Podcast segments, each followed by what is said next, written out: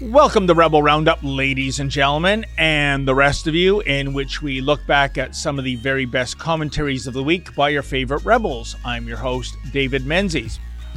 Did you have the misfortune of checking out the latest marketing campaign for luxury retailer Balenciaga? It was, in a word, grotesque. Inexplicably, the campaign made use of images of child pornography, pedophilia, and Satanism. And yet, hey, where is the cancel culture mob when you really need them? Our Seattle based correspondent, Katie Daviscourt, will try to make sense of it all. And there is a disturbing gender identification survey making the rounds in Ontario schools right now. It seems as though the Ministry of Education is less concerned with the academic standards of students, which are plummeting, by the way, and far more interested if little Johnny or little Janie is queer or bisexual or transgendered or pansexual. What the hell? Tamara Ugolini will join me to examine this latest inappropriate affront to minors. And letters, we get your letters, we get your letters every minute of every day. And you had plenty to say about the Trucker Freedom Convoy 2.0. Relax, liberals, we're talking toy trucks this time. Those are your rebels now. Let's round them up.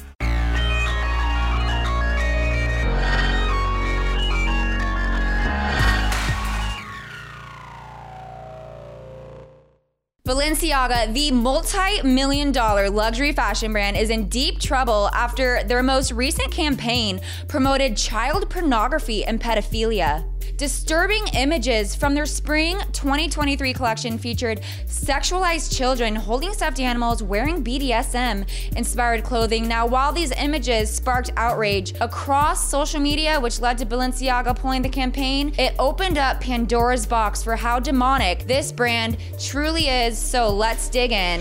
Here are the images of the toddlers modeling with their bears in bondage. And when you look at the product placement in this photo, you will find a white rabbit, which Satanists sacrificed during rituals And on the floor is caution tape that says Balenciaga. Looks pretty innocent, except it's spelt Baal and Siaga. Baal is a demon and Canaanite deity who is one of the seven princes of hell in Christian demonology, who children were sacrificed to. Balenciaga apologized for the pro pedophilic imagery, but it is hard to believe that this was just a mere oversight when the man behind the campaign is Balenciaga's creative director, Demna Gvasalia, who has an obsession with dark imagery and works closely with former chief designer Lotta Volkova, who many speculate he got his inspiration from after taking a quick look at her Instagram account, which features Satan, worship, child torture, and exploitation. Volkova also has a relationship with an accused pedophile. Here are some of the photos of children being tortured or in distress that you can see on her Instagram, and here are satanic photos that she posted, which includes one of her being in a church. She also seems to have an infatuation with teddy bears, which were a featured element in the campaign. While Balenciaga pulled the images with the toddlers, they ended up leaving their spring 2023 collaboration up with Adidas on Instagram. And when you look at the products in these photos, this scandal just keeps getting worse and worse. Here is a model sitting in a chair in an office. Looks rather innocent until you look at the items in the background, which features a book authored by Michael Borremans.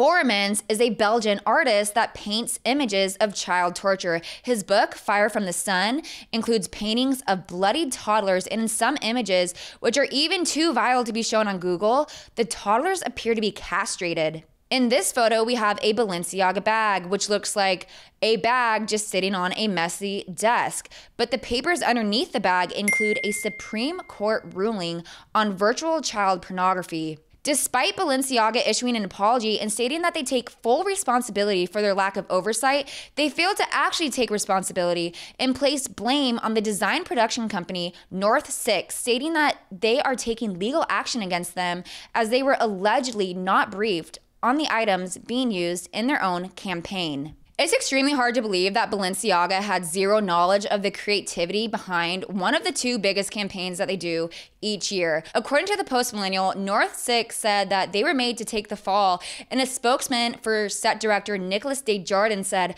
Everyone from Balenciaga was on the shoot and was present at every shot and worked on the edit of every image post production. Wow. And I thought luxury brands were all about, you know, nice imagery rather than, say, the celebration of pedophilia or child pornography or Satanism. I mean, really, what the hell was Balenciaga thinking in the first place? And joining me now to weigh in on what is perhaps the most grotesque marketing campaign in the history of marketing campaigns. Well, it's Katie Daviscourt in Seattle, Washington. Welcome to Rebel Roundup, Katie. David, it's always an honor to be on. Oh, you're so kind. Thank you so much. But you know, Katie, as you mentioned in your superb commentary, we currently live in a society where celebrities are the first to engage in cancel culture. So, why, my friend, is it that they are not lining up to denounce this retail chain? I mean, many celebrities are also parents of young children, aren't they? So, why are they not outraged by this grotesque and inappropriate marketing campaign? Right, David? I think that is the question of the century. This marketing campaign put child pornography and pedophilia right before you right before your eyes. And their main um, spokesmodel is none other than kim kardashian who has four children of her own. But people are saying that she is choosing money over morals. So you have to wonder how um, how much money that these celebrities are getting paid by Balenciaga because Balenciaga didn't rise to the fame that they are now until a few years ago when their disgusting chief uh, stylist took over and turned it into a celebrity and model favorite. And so they are now owning these celebrities and models, and the Satanism and child pornography is right before your eyes. So it is a shame how they are able to get away with this. It, it really is. And I think you're right. Uh, money talks and you know what walks. But here's the thing, Katie behind every marketing campaign, the ultimate goal is to move the merchandise. And what I find baffling is how does any normal person look at that ad campaign, look at that fashion show and go, wow, babies covered in blood. I think I want to go down to Balenciaga and buy a $1,400 pair of Adidas sneakers. I don't get it. I mean, where is the call to action to have a consumer react positively to that ad campaign, Katie? I'm wondering the exact same thing, David. I don't know what's going on in society today. You know, they are openly, like you said, there were videos where models walked with bags full of blood soaked baby clothes, carrying baby dolls, the child torture and uh, Satanism is right before our eyes. And where are all these models denouncing this? Yeah, I don't and, know. And, and also, uh, Katie, whatever happened to the idea of age appropriateness? I mean, we have all kinds of benchmarks uh, when it comes to those under the age of majority. I mean, whether it's buying lottery tickets, alcohol, tobacco, marijuana, you name it, you have to be at a certain age. And yet, here we have children being involved in what is really a grotesque and I would say a borderline illegal uh, ad campaign. Child pornography, thank God, is still illegal uh, in our neck of the woods. So I'm wondering how did this even become an idea in the first place? Oh, that is the question of this century. I personally do not see Balenciaga ever recovering from this. I think that their brand is tainted for good. And, you know, the average consumer can look at Balenciaga and denounce what they did, but their influencers that they have hired have yet to come out. And that just shows how entrapped they are in this grotesque um, Hollywood celebrity. Um, paradise where they are ruled by money. And you know one of the main it wasn't just this balenciaga with the children. It revealed that their campaign with adidas also showcased pedophilia through documents. And so there was subtle there was subtle imagery uh, show highlighting pedophilia. And one of their brand um, models that was featured in this Adidas campaign is Bella Hadid who is a one of the biggest supermodels in the United States right now. And she has yet to delete those images from her Instagram account. So I think that she has signed a contract and has probably already taken the money where she can't delete the images. But when you look at her following list, she has deleted Balenciaga from her following list. So it seems like these celebrities and models who are getting paid by Balenciaga don't agree with what they are doing, but are but just won't speak out against it because they are so ruled by money.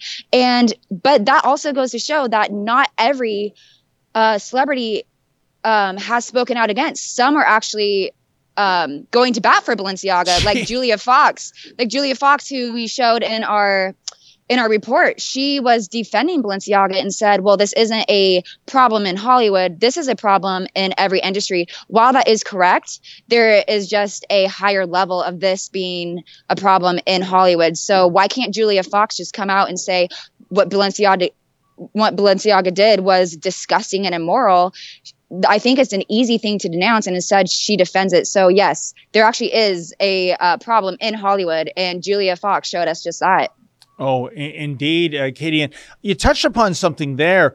Uh, is this indeed the beginning of the end uh, for this uh, chain, Katie? Uh, I know last weekend, uh, all across North America, there were demonstrations outside of uh, Balenciaga stores. Uh, Lincoln and I here in the Toronto area, we went to a premium mall outlet where there's a Balenciaga store. I can tell you the the demonstration was very small, but on the plus side, as far as I'm concerned, while we were there, I think I might have seen one or two customers on a Saturday in uh, before Christmas, no less, actually going in there uh, to look at the merchandise. I don't even think I actually saw anyone buying anything.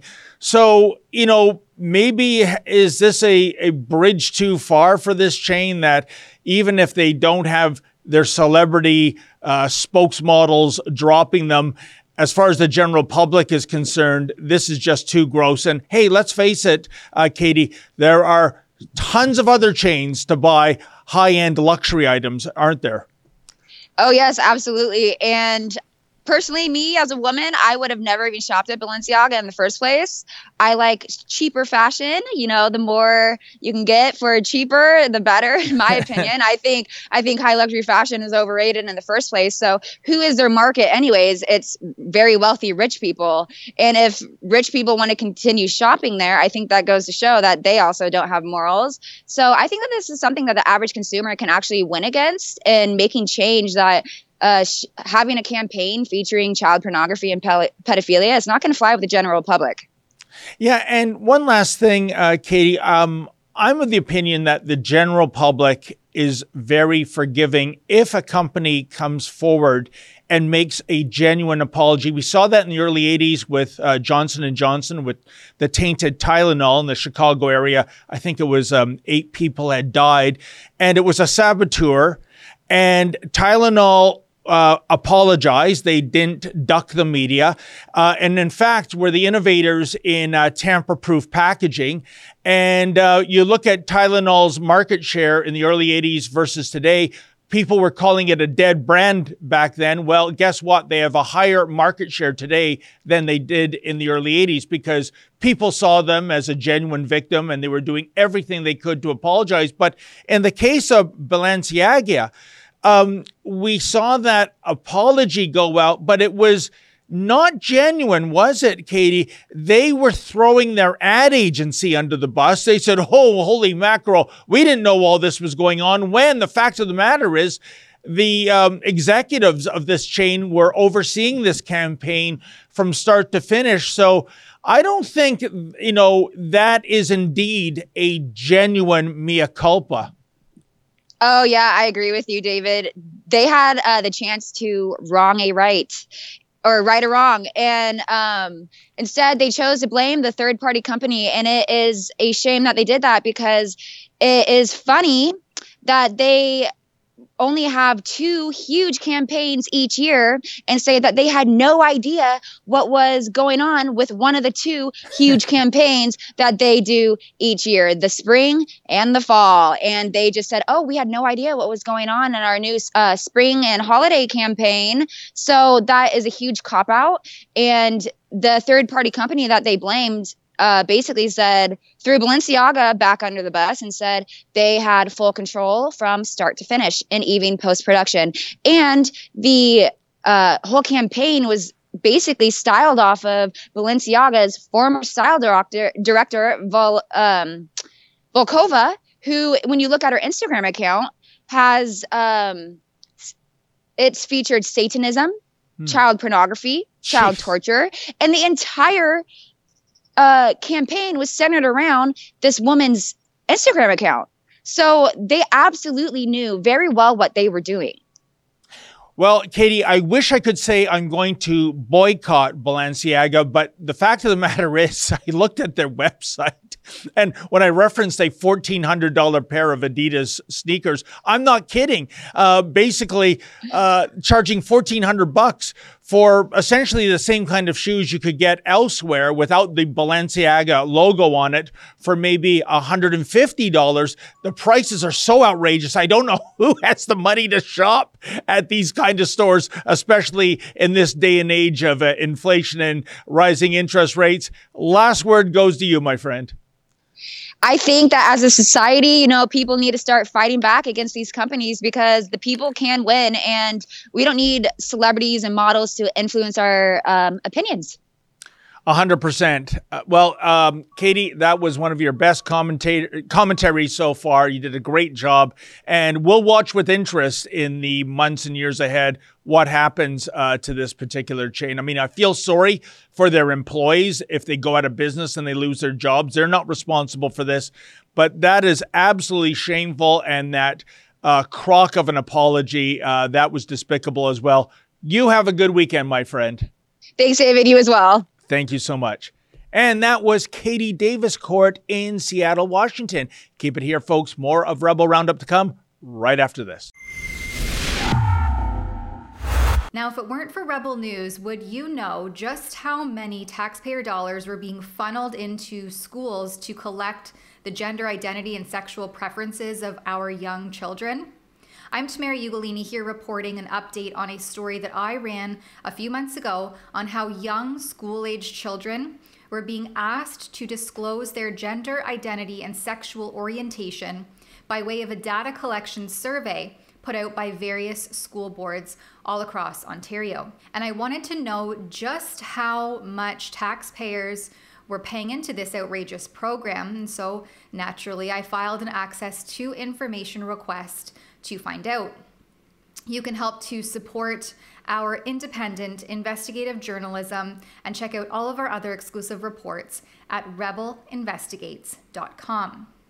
So, before we get into these documents that I received back, I wanted to remind you what exactly this survey and census entailed.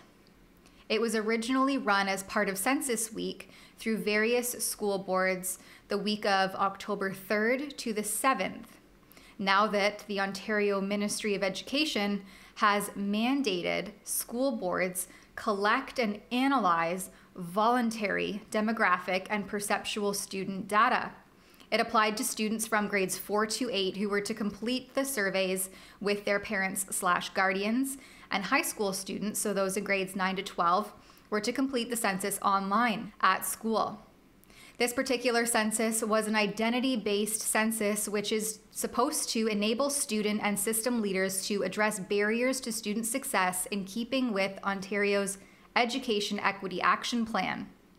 It asks mundane questions like cultural background and language spoken at home before getting right into the nitty gritty of gender ideology, the gender identity of children as young as grade four, which is age nine or 10 roughly. They can select all that apply, and options ranged from female, gender fluid, gender nonconforming, male, non binary, questioning, transgender female, transgender male, two spirit, etc. If this wasn't weird enough, they want to know the sexual orientation of these students, again, beginning in grade four, so roughly age 9 to 10 year olds. Were they straight or heterosexual, lesbian, gay, bisexual, two spirit, queer questioning, asexual, pansexual, or otherwise? And now I have the access to information document to show you just how much taxpayer money went into this census program. On page 58 of the document, an email sent on behalf of Patrick Case, who makes 208 $1,294 a year working as the Assistant Deputy Minister in Education Equity Secretariat, detailed the 2021 2022 funding for student demographic data projects. Hello, it reads. I am writing to update you on the 2021 22 PPF funding for demographic data gathering. We are aware that many boards have collected or are in the process of collecting student demographic data, and other boards have yet to engage in this work. As this work expands in boards across the province, the benefits of student demographic data to school boards' efforts to identify and dismantle systemic barriers are evident. As a foundation for board improvement and equity planning, all boards are expected to be in the process of collecting voluntary student demographic data by September 2022. To support this focus, 2021 2022 2 PPF for demographic data gathering will be for student demographic data collection and or analysis projects only. Given that boards are at different stages in the student demographic data process, the ministry will be differentiating the level of funding available to boards as follows. 55,000 if your board has not previously received funding for a student demographic data project and 35,000 for other boards. On page 9, they note that the most common responses are listed first to minimize first response bias shown to skew responses in this data category when the responses are listed alphabetically. Yet remember the layout of the Rainbow Schools census? It showed female, then gender fluid, then gender nonconforming, and then finally male as the succession of the most common responses. And then for sexual preference, straight and heterosexual is still the most common, apparently, followed by lesbian, then gay, then bisexual. Is this an appropriate allocation of taxpayer dollars? Fifty-five to thirty-five thousand dollars per school board from the Ministry of Education to collect and solicit census data on the gender identity and sexual preferences of young school-aged children. You know, folks, several weeks ago it was reported that the latest data shows that only 59% of Ontario grade 3 students met the provincial mathematics standard, and that just 47% of grade 6 students met the threshold. So, in the case of the grade sixers, that's a failing grade. But forget about reading, writing, and arithmetic because Ontario's Ministry of Education, well, they seem more concerned about whether or not little Johnny or little Janie is bisexual or pansexual or non-binary or two-spirited, etc. What is going on in the classroom these days in which gender identity would seem to be paramount to the educrats? Indeed, maybe their obsession over gender explains why kids are graduating from schools these days who are unable to spell cat even if you spotted them the C and the T. And joining me now is Tamara Ugolini to hopefully make sense of all this gender bending nonsense. Hey, how you doing there, Tamara? Just as confused as you are with the gender bending nonsense, I don't think that you can expect anyone really to make sense of all of this. So, it, um, school has is- sure changed, hasn't it, since we went there? I mean, Tamara, there there are so many angles here, but let's start with this in the spring election this year in Ontario, and correct me if I'm wrong, but I don't remember the Doug Ford Liberals, oh, I'm sorry, I mean the Doug Ford Progressive Conservatives running on this issue. So, what's going on here, Tamara? I mean, what is the Ministry of Education planning on doing with all of this gender data in the first place? Yeah, well, that's a great question. Um, of course, the response would be very loosey goosey and skirt around the issue here. But uh, for anyone who doesn't know, there was a, a gender census or an identity based census sent out to Ontario school boards recently where they were to collect and solicit the gender identity and sexual orientation of children in grades as young as four. So that's roughly children age eight or nine, respectively. And you're right, David. I don't remember anywhere where the Doug Ford allegedly progressive conservatives ran on any sort of platform that included identity politics. However, I do note that back in 2018, Doug Ford ran on a platform where he pledged to remove the changes to the sex ed curriculum that was at the time developed under the Kathleen Wynne government by the former deputy uh, education minister and convicted child pornographer Benjamin Levin. Oh, yes. So, mm. how this has crept back into our education system under that same government is quite surprising. You know, it's so sad to see what's happened to Doug Ford, Tamara. I mean, there's a good reason people refer to him as flip flop Ford. You mentioned the sex ed reversal. I also remember when I think it was the city of Victoria in BC was the first to take down their Sir John A. Macdonald statue. And Ford said, send him to Ontario. I'll put him on the north lawn of Queen's Park. And now, if you go to the south lawn, our very own John A. Macdonald statue is in a coffin with his head in a garbage bag so it doesn't uh, trigger the BLM and Antifa people. What a disgrace. But here's the thing Re- regardless of whether, you know, the student is pansexual, bisexual, queer, questioning, you name it, Tamara. How is it any business of the Ministry of Education? I mean, what is going to be next? A survey asking the kids, hey, uh, kids, how did your parents vote in the last provincial and federal elections?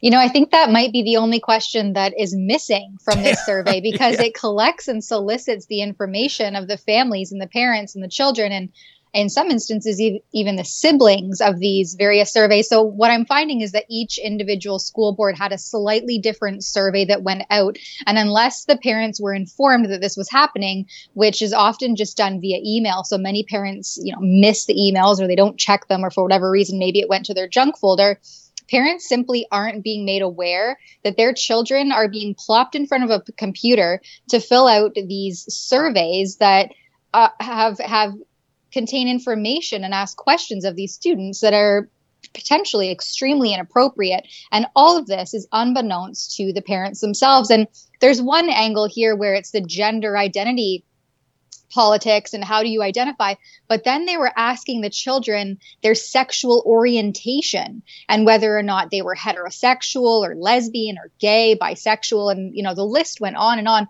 But how and and in whose world does this make sense or is this an appropriate allocation of resources to ask of a nine year old child, even in instances where children as young as eight in grade four, grade four to eight, to be asked and this information and these kind of uh, personal questions when I don't even think they, if if there was a child, let's say in grade four, seven or eight or nine years old, who knows their sexual orientation, I would hope that the school would call children the Children's Aid Society, Child Protective Services, and investigate how this child has explored their sexuality enough at that young age to determine what their preferences are. You know, Tamara, that's an excellent point. I mean, as you mentioned in your commentary, this survey starts as young as the grade four class. That's around nine years old, give or take.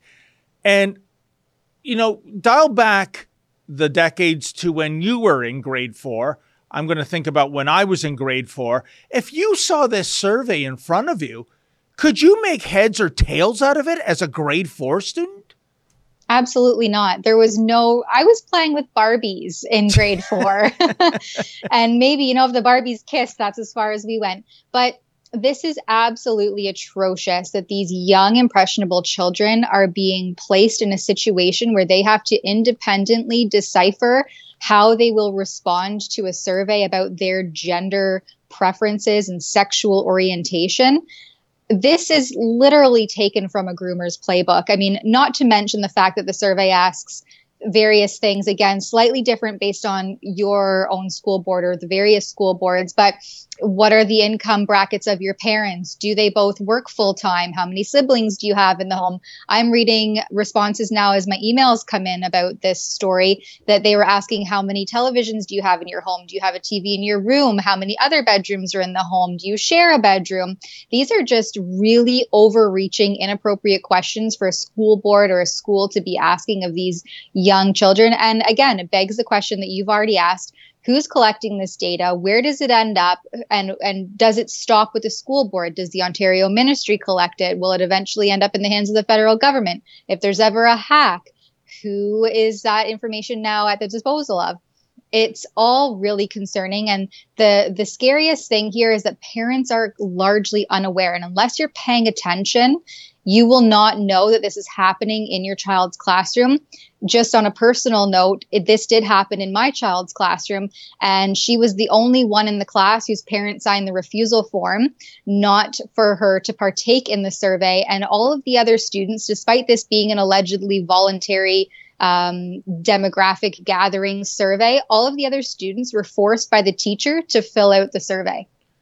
And, you know, Tamara, at the end of the day, really, who gives a tinker's damn about the sexual orientation or the gender identity of the pupils in the classroom? Which is to say, Tamara, I don't care if you're gay, lesbian, bisexual, straight. If you're in a math class, math is absolute. Two plus two equals four. Always has, always will. How is someone's sexuality or gender identity a factor in the learning process in the first place? Yeah, great question. And and I wish I had the answers to this because it appears more and more that this is not accurate in Doug Ford's Ontario, right? Two plus two in Doug Ford and Stephen Lecce's Ontario could equal five because we're seeing more and more that the things that we thought made sense and the precursors that we had in places and institutions like our education system are being completely dismantled and replaced with this these ideologies and this inclusive tolerant you know jargon.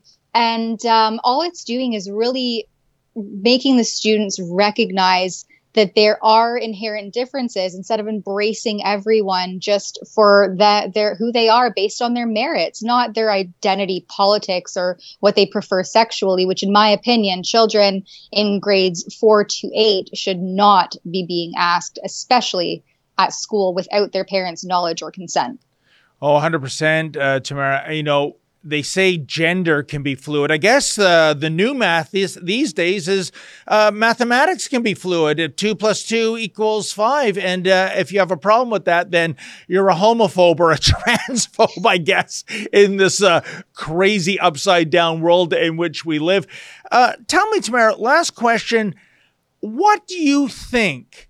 Is the unspoken reason behind this survey? Because when you look at it logically, nothing adds up.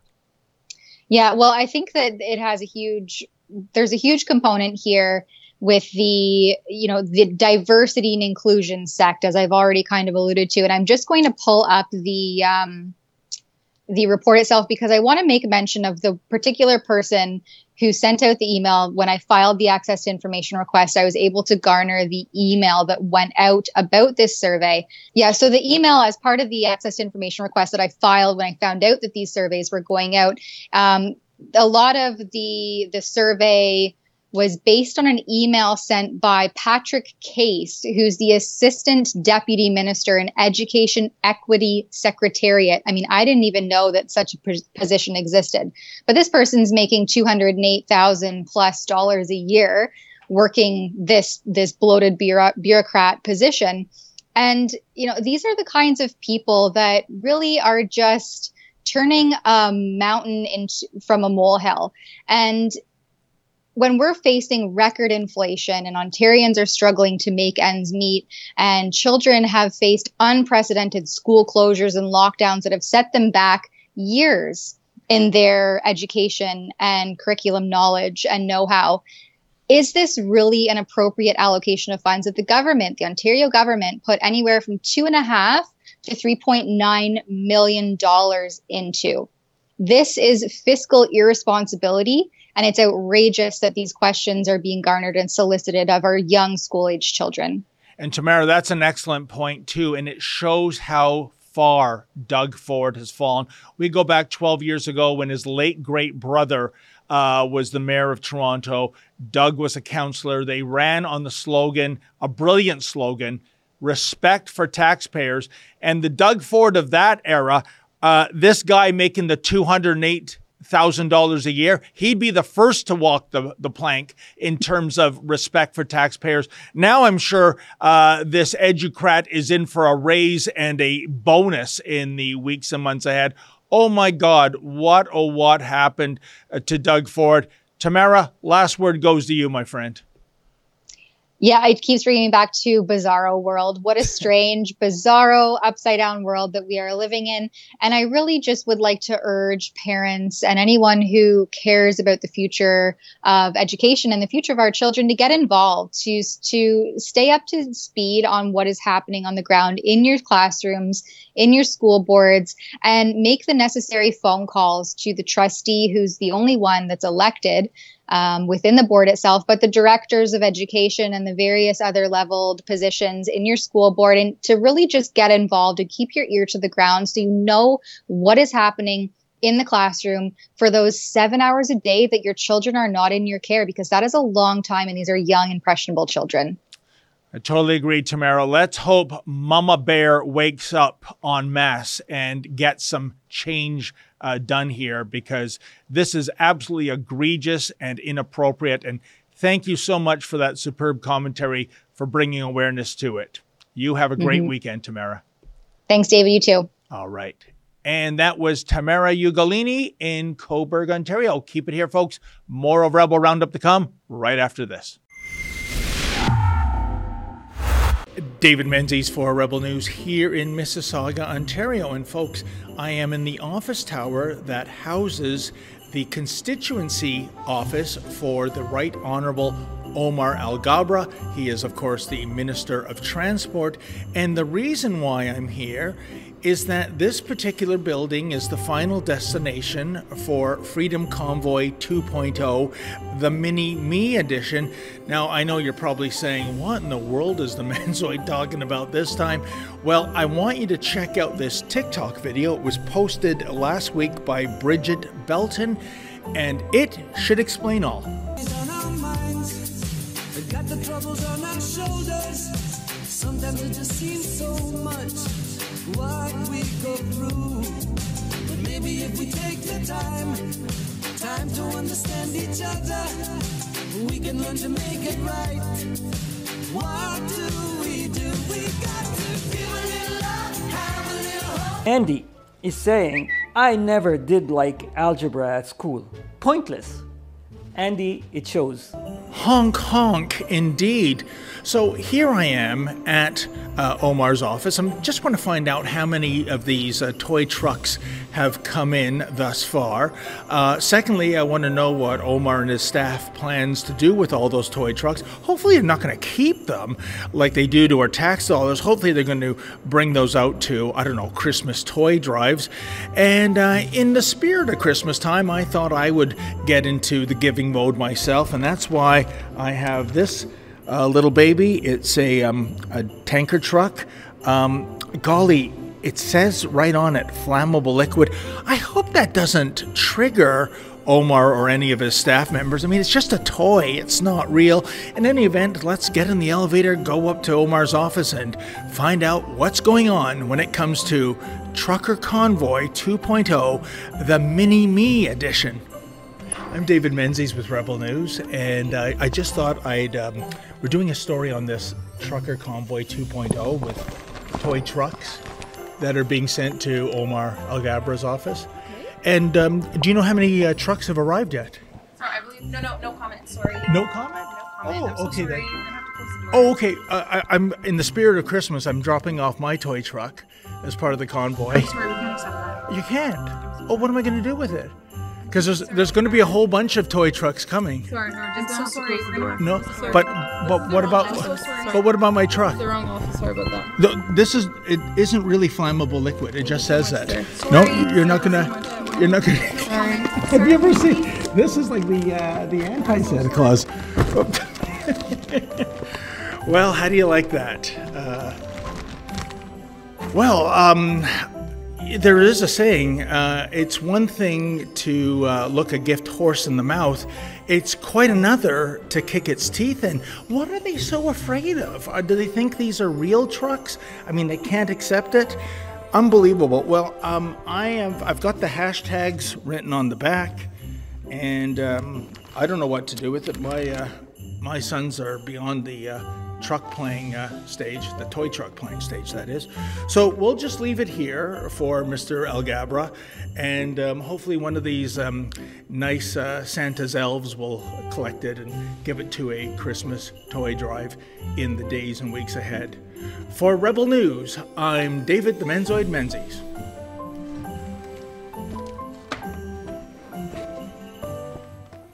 Gee, there I was only trying to spread a little Christmas time joy, but the gaggle of Grinches at Omar Alghabra's office, well, they wanted nothing to do with my toy truck donation. Those are liberals for you, all right, turning ho ho ho into no no no. Bah humbug. In any event, you had plenty to say about our visit to Minister Alghabra's office. Bruce Atchison writes, I'm glad this was done. Liberals need to be mocked. Oh, and there is so much to mock, isn't there, Bruce? Indeed, talk about a gift to last. And by the way, while there's only 16 days left until Christmas, you have plenty of time, folks, to send Omar a little toy truck.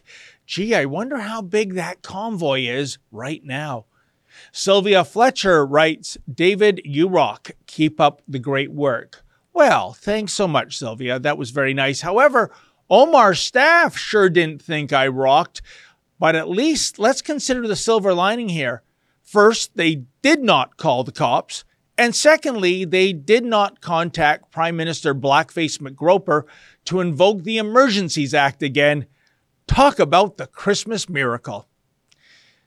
Muskoka Mike writes The problem is David calls it Christmas. That triggered them. He should have called it a signature present or a holiday present. Then they'd have accepted it. Golly, I never even thought about that, Muskoka Mike. But you see, old habits die hard. I can't help but call this time of year Christmas time because, you know, it's Christmas time. The anti pop writes could be perceived as a hate gift Oh, Antipop, please don't give the Omar Alghabra camp any ideas. I'm already swamped with assignments as it is. I really don't want to be hauled into some kangaroo court human rights tribunal right now, if you don't mind. And Sam Hill 613 writes, Grover is not a fan of freedom or trucks.